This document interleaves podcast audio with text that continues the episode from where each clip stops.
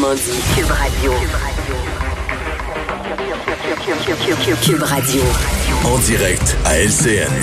Le commentaire de Mario Dumont avec Paul Larocque et toute son équipe vos questions, bien évidemment. Et euh, Emmanuel Latraverse, Mario Dumont joignent maintenant à moi pour commenter tout ce qui se passe. Et Dieu sait qu'il s'en passe beaucoup. Euh, salut Mario. Bonjour. Euh, rebonjour Emmanuel. Si vous le voulez, tout de suite, on va aller retrouver nos camarades qui couvrent la, la, situation autant à Ottawa qu'à Québec. D'abord, je vais aller retrouver Alain Laforêt. Alain, on le sentait dans son point de presse de 13 heures aujourd'hui, Premier ministre François Legault, là, qui s'adressait essentiellement au moral de la population au Québec qui, qui commence à ressentir les, les effets là, très lourds de cette crise. Là. Ben, les gens sont stressés, le premier ministre l'a dit, mais surtout, on le sait, là, après une semaine dans la maison, là, vous devez le vivre pas chez vous.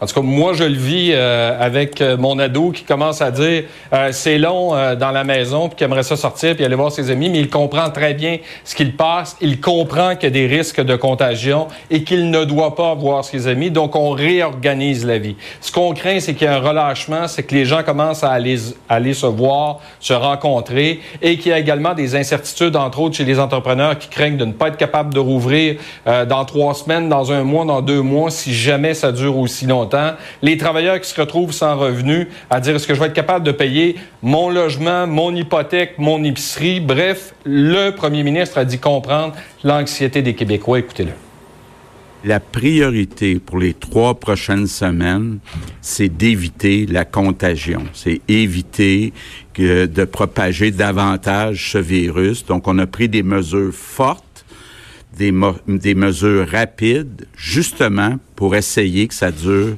le moins longtemps possible. On va, euh, jusqu'à présent, là, puis pour euh, un avenir prévisible, euh, demander aux policiers d'informer donc, c'est important qu'il n'y ait pas de chaos dans la société. Euh, la décision de laisser la SAQ, la SQDC ouverte aussi va dans ce sens-là. Je veux pas qu'il y ait une ruée, là, vers la boisson que dans les épiceries. C'est temporaire. On n'est pas pris là-dedans pour toujours, là. C'est temporaire. En revenons à la situation sanitaire d'aujourd'hui, Alain. On a vu l'explosion des cas. C'est pas une surprise nécessairement, mais euh, on a des échos partout dans le réseau de la, de la santé à l'effet que le personnel médical, aux urgences notamment, manque encore au moment où on se parle de beaucoup d'équipements de protection. Oui, et là, le message diffère entre ce qui se dit ici à Québec et ce qui se passe dans les régions. Vous l'avez dit, là, on reçoit énormément euh, de messages par courriel ou euh, via les réseaux sociaux de personnel soignant qui s'inquiètent. Et le message qui a été répété aujourd'hui s'adressant aux Québécois, ceux qui sont infectés, dites lorsque vous arrivez dans le réseau de la santé que vous ressentez des symptômes, euh, vous mettez les gens qui tentent de vous soigner en danger et vous risquez de les sortir du réseau pour deux semaines si jamais ils contractent la maladie. Ils seront pas là pour vous aider si vous tombez malade. Sauf que le gouvernement a dit actuellement on a assez d'équipements, il y a des protocoles qui ont été revus aujourd'hui euh, au niveau des urgences à partir du cri du cœur lancé par le président euh, de l'Association des urgentologues hier. Écoutez. Une de mes premières questions à l'équipe de la santé, c'est est-ce qu'on manque d'équipement? La réponse, c'est non. Donc, euh, est-ce que les euh, consignes sont bien appliquées partout? Peut-être avoir des exceptions, mais notre intention, c'est que tout le personnel soit protégé avec tous les équipements nécessaires. On a ce qu'il faut en termes de masques chirurgicaux pour donner ces masques au personnel certainement, mais aussi aux patients qui arrivent avec des symptômes infectieux. Il faut vraiment s'assurer que c'est bien implanté partout. Il y a des commandes qui sont passées. Euh, il faut voir maintenant si les commandes vont être respectées, qui viennent des États-Unis, de l'Europe ou euh, de l'Asie. Donc, c'est important là, que le gouvernement euh, fédéral donne un coup de main pour s'assurer qu'après ces quelques semaines, on va continuer d'avoir les équipements nécessaires. Parce que la préoccupation, c'est l'approvisionnement à long terme. On le voit pas, les cas augmentent et on s'attend justement. Est-ce qu'il y a une pointe d'ici deux à trois semaines? C'est pour ça qu'on a mis le Québec sur pause. Alain Laforêt, en direct de l'Assemblée nationale. Les gens ont peur pour leurs proches, ils ont peur pour eux-mêmes, ils ont peur que ça dure longtemps, ils ont peur de ne pas retrouver leur emploi, ils ont peur que l'économie soit mise à mal pendant longtemps. Notre travail, c'est de leur redonner rapidement espoir. Raymond Filion suit la situation pour nous du côté d'Ottawa. On sait qu'il y avait un blocage en début d'après-midi entre euh, les conservateurs et le gouvernement Trudeau là sur euh, ce vaste plan qu'il faut adopter aux communes, vaste plan d'aide et, de relance. On en est où? Est-ce que c'est encore euh, le bras de fer, Raymond? Ça se poursuit. Les communes qui sont toujours suspendues, les travaux n'ont toujours pas repris. Je vous rappelle que les travaux devaient commencer sur le coup de midi aujourd'hui, les 30 quelques députés se sont présentés en Chambre, effectivement, sur le coup de midi. Mais presque aussitôt, la session a été suspendue et ça négocie depuis. Là, ce qu'on croit comprendre qui se passe, Paul, c'est que, en plus de l'aide financière pour les gens et les entreprises, le fameux 82 milliards, euh, le gouvernement Trudeau veut se donner des pouvoirs extraordinaires pour dépenser euh, comme il l'entend sans obtenir au préalable l'approbation du gouvernement au cours des prochains mois. Justin Trudeau, ce matin, en point de presse, a expliqué que c'est nécessaire vu la nature changeante de la crise qu'on vit actuellement. La situation dans laquelle on se trouve est sans précédent. La rapidité avec laquelle les circonstances évoluent exige des réponses beaucoup plus flexibles et beaucoup plus fluides du gouvernement. En même temps, Raymond, hier, le ministre des Finances, euh, Bill Morneau, voulait se donner le pouvoir euh, de décréter des hausses ou des baisses d'impôts euh, sans vérification des communes jusqu'en février 2021. Et c'est ça qui accroche là en ce moment. Oui, jusqu'à la fin de 2021, effectivement. C'est là-dessus que portent les négociations. Là, le Bloc nous a dit en début d'après-midi, fin 2021, ça n'avait pas de bon sens. On a négocié avec le gouvernement. Les libéraux ont accepté de ramener ça à septembre 2020, donc quelques mois seulement. Le Bloc dit on est capable de vivre avec ça, mais du côté des conservateurs, ça pose toujours problème. Ce que Andrew Scheer et ses députés nous expliquent aujourd'hui, c'est oui, ils sont prêts à approuver le plan d'aide de 82 milliards de dollars du gouvernement de Justin Trudeau, mais les pouvoirs spéciaux qui sont réclamés, ne serait-ce que pour quelques mois, euh, par les libéraux, ça, ils n'en veulent pas. Nous, ce qu'on a accepté hier nous semblait un équilibre entre ce que ça prend au gouvernement pour s'accrocher, s'arrimer sur les besoins du Québec et des provinces et agir vite. Euh, ce que j'ai compris des demandes des conservateurs de ce matin, c'est qu'ils scrapaient presque toutes. Je crois que le gouvernement doit, doit euh, reste concentré sur l'assistance pour les Canadiens. Ce n'est pas le jour de parler de les nouveaux pouvoirs. Peut-être le, le, gouvernement veut les nouveaux pouvoirs, peut-être le gouvernement veut éliminer le rôle du Parlement, mais ce n'est pas notre position. Alors, on comprend que c'est de ça dont il est question à l'heure actuelle derrière les portes closes. Il est 16 heures 7 minutes et on ne sait toujours pas, Paul, à ce moment-ci, à quand les, la Chambre des communes va enfin amorcer ses travaux, son étude du projet de loi pour donner l'aide euh, dont tant de chômeurs ont besoin. Raymond euh, suit la situation pour nous du côté d'Ottawa. Je me tourne maintenant vers Emmanuel euh, et Mario. Mario, d'abord, qui a tort, qui a raison dans ce bras de fer? Là? C'est même personne qui a complètement tort. Mais ce qui est certain, c'est que je pense que M. Trudeau, son ministre des Finances, on, fait, on fait débarquer la chaîne du Bessic un peu là, en demandant ses pouvoirs si énormes, monter et descendre les taxes comme on monte et on baisse le son de la télé là, euh, pendant jusqu'à Noël 2021, jusqu'à la fin de l'année 2021. Je pense que là, ils ont, ils ont comme créé une zone de tension qui n'était pas nécessaire. Je veux dire deux choses qui peuvent paraître. La première chose, c'est que je ne m'inquiète pas. Je pense qu'il y a tellement de pression et tellement d'attentes de la population. Ils vont s'entendre, puis quand ils vont aller se coucher à soir, ça va être adopté. Donc, je suis confiant de ça. Ceci dit, je trouve quand même ça triste. Je trouve que ça passe. On parle d'unité, d'unité, d'entraide, qu'au Parlement, on soit pas capable d'arriver. Puis d'avoir trouvé, avant que ça commence à midi, le terrain d'entente pour montrer un Parlement où tout le monde, tous les chevaux sont attelés après le voyage, puis on tire dans la même direction, tout le monde. Il me semble que ça aurait été un beau message. Là, on voit du tiraillement là, dans toute l'après-midi. ça me déplaît quand même. Emmanuel. Oui, c'est vraiment le temps d'essayer d'en passer une vite à l'opposition quand on est minoritaire puis que le pays est en crise. Moi, j'ai beaucoup, beaucoup, beaucoup de difficultés à accepter ça. D'autant plus, euh, Paul, que parler à n'importe quel euh, bien des constitutionnalistes vont vous dire que d'essayer de passer une loi au Parlement qui donne un chèque en blanc au gouvernement, là, c'est inconstitutionnel. Alors, c'est-tu vraiment nécessaire d'aller jusque-là? Moi, j'ai de la misère à comprendre ça. Euh, L'urgence d'agir, je veux bien, je suis d'accord avec ça, mais objectivement, ça prend 48 heures plus une journée faire adopter un projet de loi euh, au Parlement. Si on est mmh. capable de s'entendre avec l'opposition, c'est moins long que le temps que ça prend à bien des Québécois réussir à avoir une réponse quand ils appellent au gouvernement pour poser des questions sur quel, à quel programme d'aide ils ont droit en ce moment-là. Donc, objectivement, là, je pense que c'est le temps que tout le monde se calme, là et regarde les choses en face, faire preuve de transparence. Commençons, puis peut-être que c'est nécessaire d'avoir des plus de flexibilité pour le gouvernement. Mais alors, allons-y en étapes. Commençons par adopter ce programme d'aide urgemment.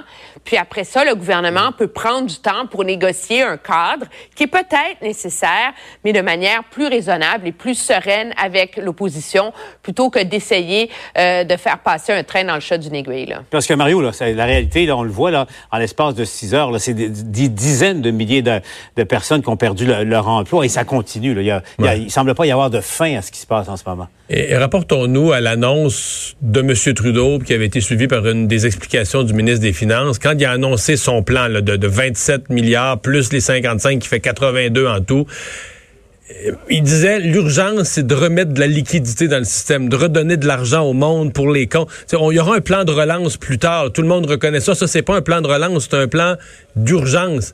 Et, il me semble que c'est dans cet esprit-là que le Parlement devrait travailler aujourd'hui. L'opposition est d'accord pour le plan. C'est ça. Je, je, je, pense que le gouvernement s'est compliqué la vie. Là.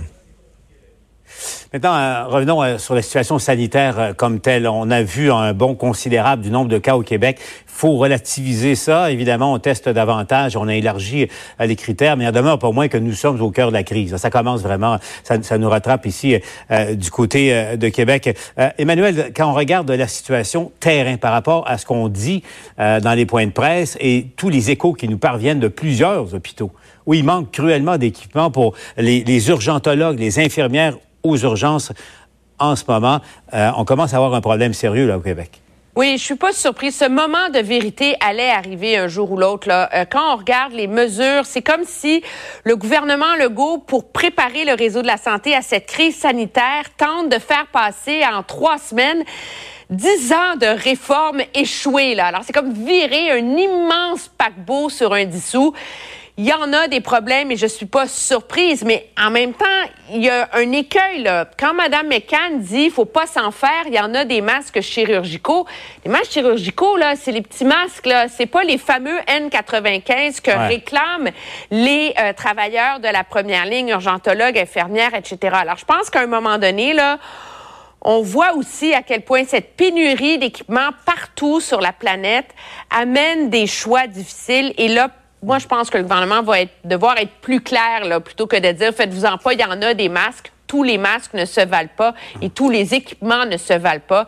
Et c'est ce débat-là que tente de forcer euh, les, euh, le personnel euh, du milieu de la santé en ce moment. A raison, Mario, parce que s'il y a des masques et en ce moment, il y a des urgentologues, des médecins qui accueillent des patients porteurs de la COVID-19 et qui ne sont pas protégés, il va arriver quoi? Dans quelques jours, nos médecins, les infirmières vont tomber au combat. Ah, tout à fait. Et, souvenons-nous, reportons-nous à la première journée où M. Legault a parlé, les choses qu'il espérait ne pas voir La première chose qu'on espérait ne pas voir arriver, c'est des éclosions dans des résidences de personnes âgées. Là, on en a deux majeures dès le début.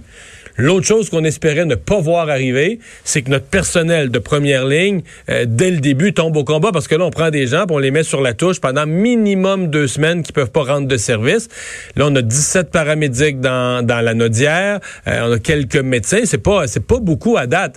Mais là, quand on entend à quel point euh, les équipements de protection semblent limite limite, est-ce qu'on va mettre à risque notre personnel? C'est la c'est la dernière chose qu'on veut parce que c'est vrai que nos esprits sont préparés pour les 1000 cas. Il y a eu la, fusion des listes. On a inclus finalement ceux qu'on aurait toujours dû inclure, qui étaient les probables. Mais si, si, nous, on couvrait l'actualité à partir de la Colombie-Britannique, puis on regardait les chiffres du Québec, puis on disait ils sont passés de 200 à 1000 en deux jours, on dirait la situation est explosive au Québec. C'est quand même énorme ce qui vient de se passer chez nous et ça ça augmente un rythme très, très important. Puis là, ça veut dire qu'il y a testé sûr à 100% il y a 1000 personnes qui l'ont. Combien de fois, eux, se sont-ils promenés avant de savoir qu'ils l'avaient? Combien de gens ont-ils contacté? Quel est le vrai chiffre de gens si on testait tout le monde? Ça, ça commence à faire peur. Là. Ça commence à inquiéter. Donc, c'est pas pour rien que le gouvernement, hier, a tout fermé. Le gouvernement est conscient de la gravité de ce qu'il a entre les mains comme situation et prend les mesures strictes pour arrêter la propagation. Et rapidement, euh, tous les deux, je commence avec toi, Emmanuel, sur la pertinence de cette décision dans le contexte actuel au Québec, de, euh, carrément mettre l'économie du Québec sur pause, toujours judicieuse. C'était la chose à faire, euh, Emmanuel? Moi, je pense que c'était la chose à faire. On a passé l'ère des mesures douces. Là. Le gouvernement a beau dire que le nombre de cas a augmenté parce qu'on teste plus. Tout le monde au Canada teste davantage aussi. Là. Donc, le train avance à un moment donné. Euh, c'est malheureux, c'est absolument dramatique, mais il faut trouver une façon. Mm. Euh, on n'est plus dans essayer de mitiger la contamination, on est en train d'essayer de l'écraser le, plus possible. Les mesures plus douces ne, ne, font, ne fonctionnaient pas. Je pense qu'on en était rendu là. Emmanuel Mario, merci d'avoir été avec nous euh, et salutations aux auditeurs de, de, Cube Radio. Merci Mario, merci à Emmanuel. Euh, donc, Mario euh, parlait tout à l'heure de deux centres pour personnes âgées là, qui sont touchés. Là, je le signale, il y en a un deuxième du côté de l'Estrie là, qui, est, qui est touché considérablement. Dans un instant, on va y retrouver Félix, mais on parle du manoir Sherbrooke, donc une résidence où neuf personnes ont été testées positives, six à l'hôpital, dont un résident aux soins intensifs. Donc, la, la fin de semaine dernière, huit résidents avaient été hospitalisés. Euh, la police avait dû euh, intervenir à un certain moment. Donc, on suit ça pour vous du côté de Sherbrooke. Maintenant, je retourne euh, retrouver Félix. On vient d'en glisser un mot avec Mario Emmanuel. Félix, là. le manque d'équipement de protection pour les médecins de, première ligne, c'est vrai, à l'hôpital Pierre Boucher, sur la rive sud de Montréal, Félix, où la situation inquiète au plus haut point en ce moment le personnel médical.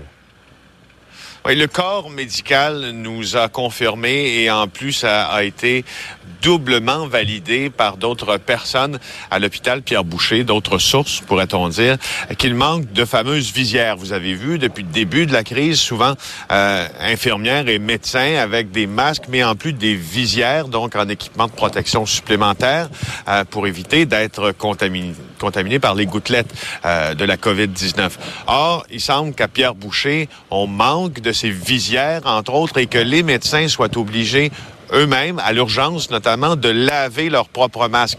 Il y a un paquet d'incidences euh, à cette nouvelle manière de faire là, notamment le temps euh, pour voir les patients qui diminuent quand le médecin est appelé à laver son propre masque. Et c'est comme ça partout à l'hôpital Pierre-Boucher, nous dit-on. Il y a même des médecins à l'hôpital Charles-Lemoine qui doivent soigner par manque, d'ailleurs, de masques N95, les patients sans aucun équipement de protection. Euh, alors, est-ce la faute de la gestion du stock de masques ou de la disponibilité de ce même stock, c'est ce qui mhm. reste à savoir. Maintenant, Félix, les, autorités euh, médicales euh, font face à un autre phénomène, le vol d'équipements, le vol de, ces masques dans plusieurs hôpitaux là en ce moment. C'est confirmé, Pierre, dans quatre hôpitaux, Sainte-Justine, Hôpital Maisonneuve-Rosemont, Santa Cabrini et Hôpital Charles-Lemoine sur la rive sud de Montréal. On nous rapporte des infirmières, nous rapporte des infirmiers et des médecins que euh, des patients, notamment, tente de dérober des masques N95. Exemple, à l'hôpital Maisonneuve-Rosemont, on s'en serait fait voler des boîtes. À l'hôpital Santa Cabrini, des patients auraient tenté de pénétrer par l'urgence pour aller un peu plus loin dans, l'enceinte de l'hôpital afin aussi d'en dérober. Euh, alors, il y a même un appel, si vous voulez, au calme qui a été transmis par un urgentiste de Charlemagne en disant aux patients, vous n'avez pas besoin de ces masques-là si vous n'êtes pas malade. Félix Séguin nous parle en direct euh, de Montréal. Merci Félix. Maintenant, avec nous euh, à LCN, la présidente de la Fédération des médecins spécialistes du Québec, euh, Madame Diane Franqueur. Docteur Franqueur, bon après-midi à vous. Bonjour, M. Larocque. hier, nous nous parlions justement de la situation là, qui est assez particulière. Merci. Les urgentologues qui n'avaient pas de masque de protection. Est-ce que les, les, choses ont évolué depuis hier, docteur Franqueur? Tout à fait. Alors, la directive est partie de, du bureau de, du sous-ministre, M. Gendron, hier soir. Euh, on en sort à peu près 25 par jour, ce qu'il faut leur donner le temps de, de s'asseoir et de les écrire. Elle est partie à tous les établissements.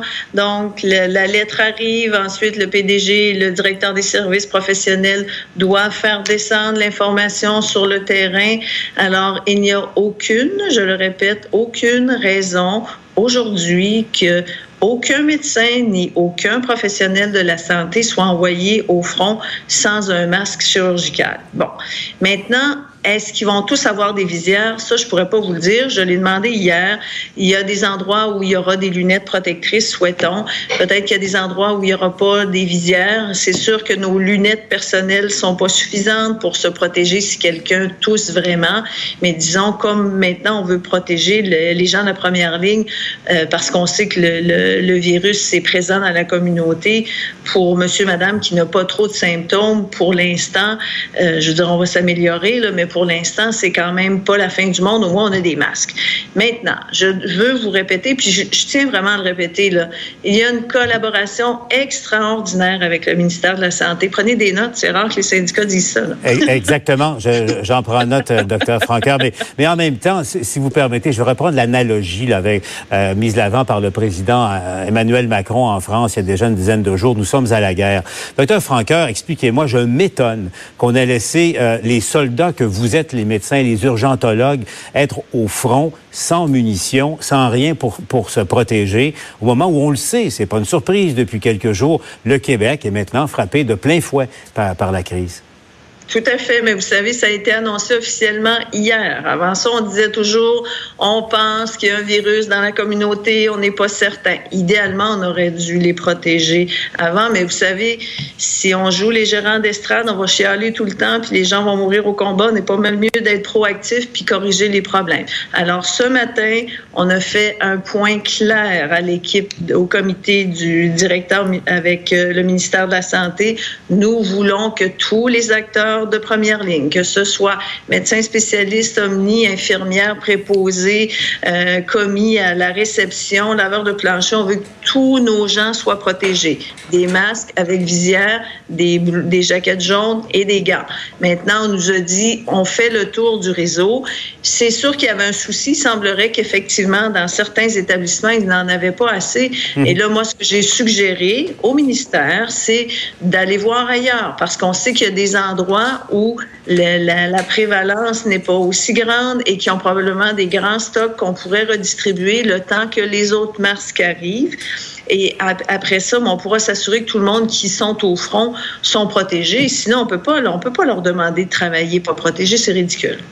Euh, effectivement, docteur Franqueur. Le temps nous presse. J'ai une dernière question euh, pour vous, docteur Franqueur, pour les gens qui nous écoutent, qui ont appris euh, et qui, constatent ce bon considérable de, cas diagnostiqués. Est-ce que la semaine dernière, on avait l'impression d'être dans une zone de confort par rapport aux autres au Canada et aux États-Unis? Là, le Québec est, est, frappé de plein fouet. On se situe comment dans la gestion de la crise et le fameux l'objectif au fond d'aplanir la courbe? Bien, écoutez, lorsqu'on regarde les groupes d'âge qui sont positifs présentement, avec le, peu de, résultats qu'on a eus, parce que même si les équipes de santé publique sont, vraiment à pied d'œuvre pour nous donner le plus d'informations, c'est vraiment l'effet du retour de la semaine de relâche. Donc, c'est moins inquiétant entre guillemets dans le sens que c'est pas nos aînés qui sont vraiment ceux qui sont beaucoup plus à risque d'être malades, d'aller à l'hôpital aux soins, de décéder. Ce sont vraiment les jeunes parents euh, qui sont allés dans, en Europe pour la plupart, pas tous, pas uniquement, mais beaucoup en Europe et qui sont venus avec leur mhm. famille ici, donc qui sont dans les groupes qui sont moins à risque. Et c'est pour ça, je vous dirais, on en a là, des patients qui ont guéri du COVID, qui ont été extubés, puis qui vont bien, puis qui sont pas morts. Il y a des gens qui ont, témoigné, qui ont témoigné dans les médias, qui ont été malades à différents degrés et qui vont bien, qui sont juste en isolement. Donc, on va passer à travers. Faut pas que les gens soient trop inquiets on sait que 80% des gens n'auront pas besoin d'être hospitalisés, mais il reste quand même que c'est un, un, chiffre qui euh, fait sourciller hmm. tout le monde et qu'on surveille de près et qui va probablement augmenter. Vous savez, la prochaine cohorte qui risque de faire du mal au niveau des chiffres, c'est le retour des snowbirds. On est en train de se préparer pour ça. Docteur Franqueur, merci encore une fois d'avoir été avec nous euh, à LCN. Merci, bonne journée. Allons voir à l'étranger maintenant euh, la France. Préoccupant. Euh, d'abord, on vient de franchir le cap des 1000 morts en France, Sylvain. Et là, le gouvernement prolonge euh, la période de confinement obligatoire là-bas. Oui, tout à fait. Il est clair que la France, donc, devra aussi suivre ce, ce confinement davantage. Donc, on parle du début mai. Donc, c'est plus six semaines que les deux semaines initialement, donc, annoncées. 1100 morts en France, donc ça continue, donc ça se poursuit en ce qui concerne des décès, des nouveaux cas également. Et lorsqu'on parle des décès, on parle des cas, des décès en milieu hospitalier. Il faudra éventuellement mettre ça à jour et ajouter les, les décès qui sont en, en centre euh, pour personnes âgées, qui ne sont pas nécessairement compilés de la même façon en France. Et l'annonce évidemment d'une prolongation euh, de ce, ce confinement des Français, bien sûr, qui ne peuvent sortir que pour évidemment les urgences nécessaires, se ravitailler ou encore se travailler pour raison essentielle. Je vais vous inviter à écouter tout de suite Jérôme Salomon, qui est le responsable de la santé publique, qui dit lui-même que euh, 85 des décès sont des personnes de plus de 70 ans. Nous sommes donc face à une épidémie de Covid-19 inédite, sévère et rapide. Les consignes de confinement sont extrêmement claires. Restez chez vous pour éviter d'autres décès, éviter d'autres cas graves. Pour sauver des vies, restez chez vous. Ce n'est pas le confinement en soi qui sauve des vies, c'est le fait de ne pas entrer en contact avec des gens. Et en Italie, Sylvain, le bilan qui est reparti en hausse, le bilan des morts. On croyait vraiment que depuis, en fait, deux jours, il y avait une baisse du nombre de morts. On est passé de 800 à 600 et là, on remonte à 700, un peu plus que 700 morts aujourd'hui. Par contre, le nombre de nouveaux cas, lui, continue de baisser pour une troisième journée consécutive. Donc, ces, ces, ces, ces mouvements-là, cette oscillation laisse croire qu'on a atteint un plateau. On espère que ce soit le pic et par la suite, ça va descendre, bien sûr. Euh, le problème, c'est que si ça baisse, le nombre de cas dans le nord, ben, il augmente dans le sud. Hein. Il y a eu migration, évidemment, vers le sud. Je vous invite à écouter des à voir également ces images que vous allez voir de l'Espagne, parce que l'Espagne, encore une fois, une journée record aujourd'hui, journée noire, plus de 500 morts, euh, deuxième pays le plus touché en Europe, Paul. Oui, merci Sylvain. Il est 16h26. Ne bougez pas dans un instant. On ouvre les lignes, on répond à vos questions. Diane Lamar, Pierre-Olivier Zappa et attention, euh, docteur Gilbert Boucher, qui est urgentologue, est avec nous et répond en direct à toutes vos questions dans un instant ici à LCN.